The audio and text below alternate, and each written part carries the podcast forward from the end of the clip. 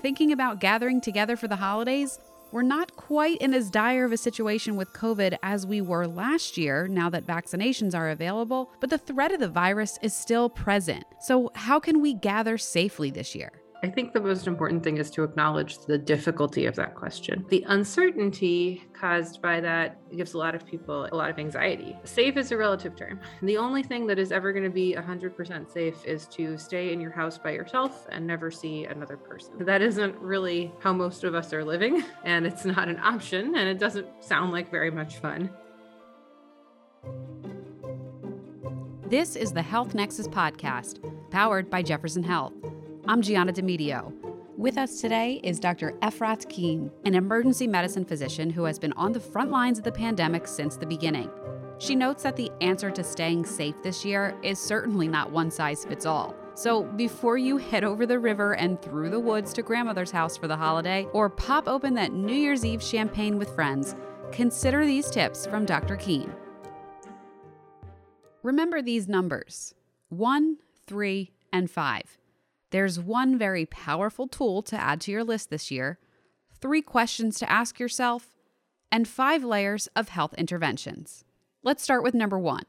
I would say that being vaccinated is certainly the most powerful tool we have in preventing infections and in increasing the safety of gathering together for the holidays. It's not a magic bullet but it should be the very first thing on everybody's holiday checklist that everyone who can be vaccinated should be vaccinated at this point. That is everybody above the age of five. Being vaccinated at this point is 100% the most important and the easiest and safest thing that anyone can do to protect themselves and other people from COVID 19. Being vaccinated massively reduces the risk of infection, massively reduces the risk of hospitalization, severe disease, and death, and it massively reduces the risk of transmission to other people. Dr. Kean uses the phrase reduces the risk intentionally here, as vaccines cannot eliminate the risk completely. There are still going to be breakthrough infections among vaccinated people. There are still going to be vaccinated people who can transmit this disease to others, but their risk of doing so is leaps and bounds lower than people who are not vaccinated. Vaccination is key, and boosters are a nice extra layer of protection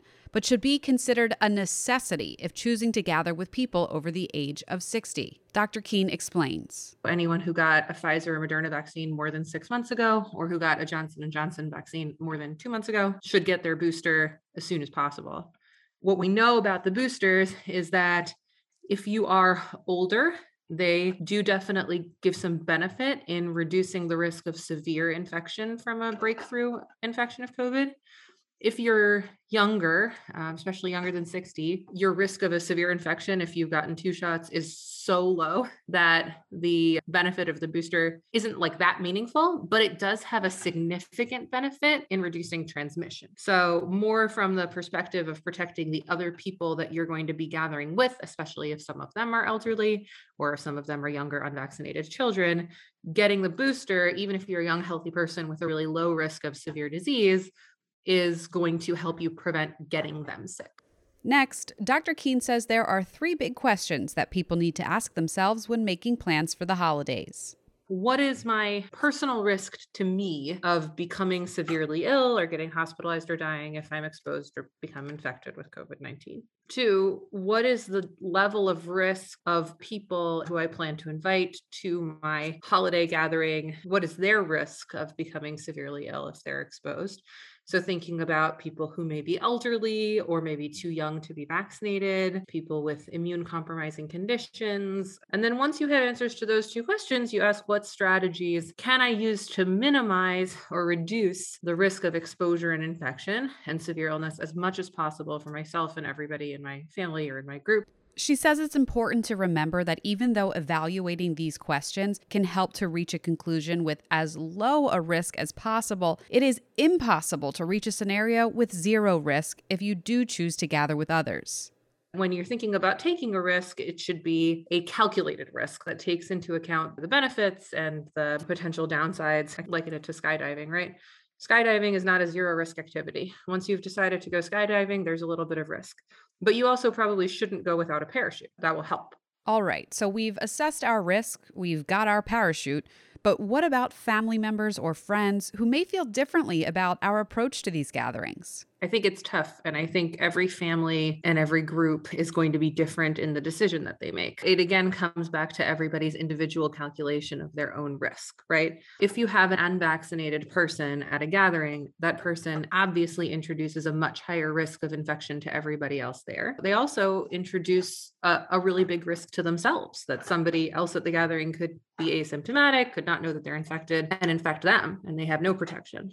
I would say that the rules for unvaccinated individuals have been pretty consistent throughout the entire pandemic that the CDC recommends that they follow, which is don't gather. I, I wouldn't. If I were not vaccinated, I wouldn't feel safe gathering with other people. But that's my personal risk calculation. That's what works for me and what works for my family. When you're talking to family members or friends who are not vaccinated about gathering for the holidays, you need to take into account your own risk, the risk of the other people who are going to be there, and make a choice about what degree of risk you're willing to accept and take on and set boundaries that you're comfortable with. I don't think that we need to uninvite everyone who can't be vaccinated from our gatherings, but when you do have somebody who's not vaccinated or who can't be vaccinated at your gathering, you need to start thinking about other ways to reduce the risk that person poses. These are things called non pharmacologic interventions or NPIs that are staple public health measures, all the things that we were doing before vaccines existed to try and reduce the risks of these gatherings.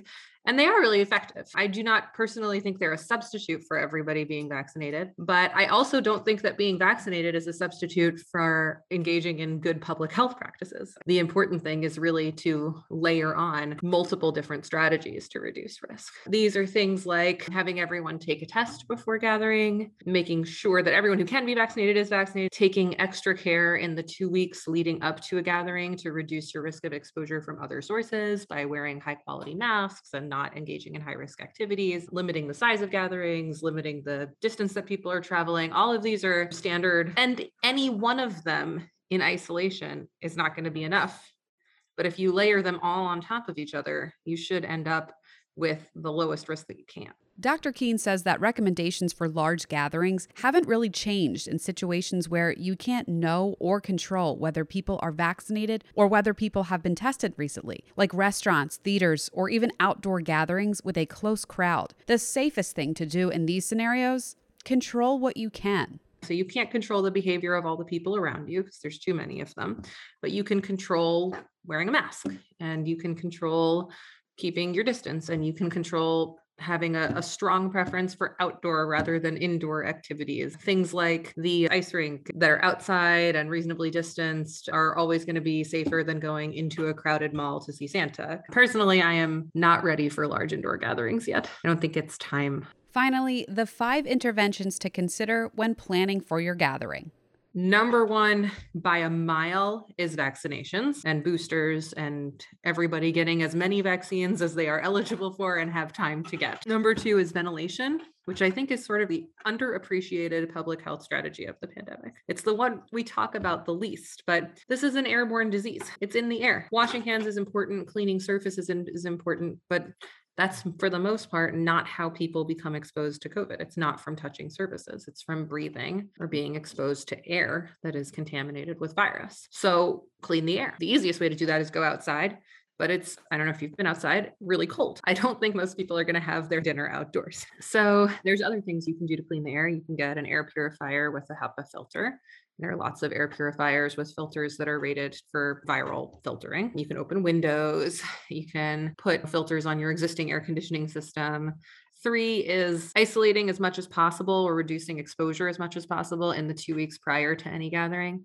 So if you're about to go to grandma's house, today is probably not the day to hit the bars indoors in a crowded setting with a bunch of other people whose vaccination status you don't know. So trying to increase your level of caution and reduce your risk of exposure in the two weeks before gathering is going to reduce the risk that you're going to bring anything undesirable to that gathering with you. And four is testing. Anytime we have people over for dinner, anytime my parents visit, everybody does a rapid test. It's not a perfect test. You know, these rapid over the counter antigen tests, they're not 100% accurate. Again, as like an imperfect intervention layered on top of a bunch of imp- other imperfect interventions, it's pretty good. And it definitely adds a certain degree of safety to have everybody who's arriving at a gathering take a test when they get there. And then the last one I would say still important, but the last one on my list is masks. Masks are really important. They're still one of the best ways we have to prevent infections and limit exposure, but we're talking about a dinner and people will probably take them off because it's somewhat difficult to eat when you're wearing a mask.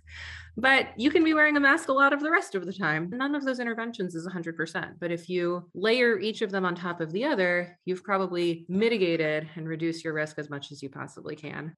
I'm certainly not the first person to put it this way as a Swiss cheese model. If you have a Swiss cheese and you cut a slice, it's going to have big holes in it. But if you put another slice on top of that, and another slice on top of that, and another slice on top of that, eventually you will get a big block of cheese that you can't see through. That's what we're trying to achieve with the strategies of reducing risk when people are gathering. With the caveat to all of that being that we're talking about families and a big group of people coming together. If you're asking everybody to behave a certain way prior to gathering, or you're asking everybody to test, or you're asking everybody to get vaccinated, you need everyone to agree to do those things, preferably before dinner. So, this is a good time to start having those conversations with family, as difficult as they may be. For more information and for a full article on Dr. Kean's advice, visit thehealthnexus.org. Production support for today's episode provided by Dan Bernstein. I'm Gianna Demedio. Thanks for listening.